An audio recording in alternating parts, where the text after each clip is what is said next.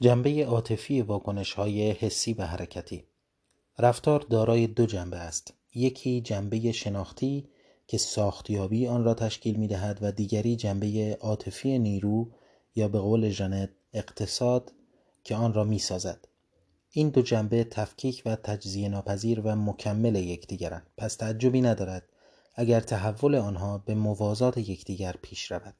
به طور کلی در حالی که الگوی شناختی کودک از حالات اولیه که فقط متکی به عمل است به سوی ساختن جهان عینی و جدا از عمل پیش می رود عواطف اولیه مراحل حسی و حرکتی نیز از حالت عدم تفاوت میان من و محیط مادی و انسانی به سوی برقراری مجموعی از مبادلات exchange پیش می روند.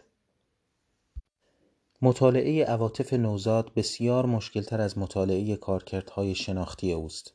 زیرا همیشه این خطر وجود دارد که شکل عواطف بزرگسال به کودک نسبت داده شود.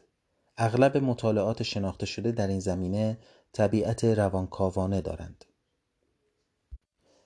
این مطالعات سبب شدند که روانکاوی کودک از چارچوب جزئیات اصول فرویدی رهایی یابد و به مرحله تجزیه و تحلیل و نظارت عینی برسد. صفحه 37 و 38 کتاب روانشناسی کودک ژان پیاژه باربل اینهلدر ترجمه دکتر زینت توفیق نشر نی ویراست دوم 1383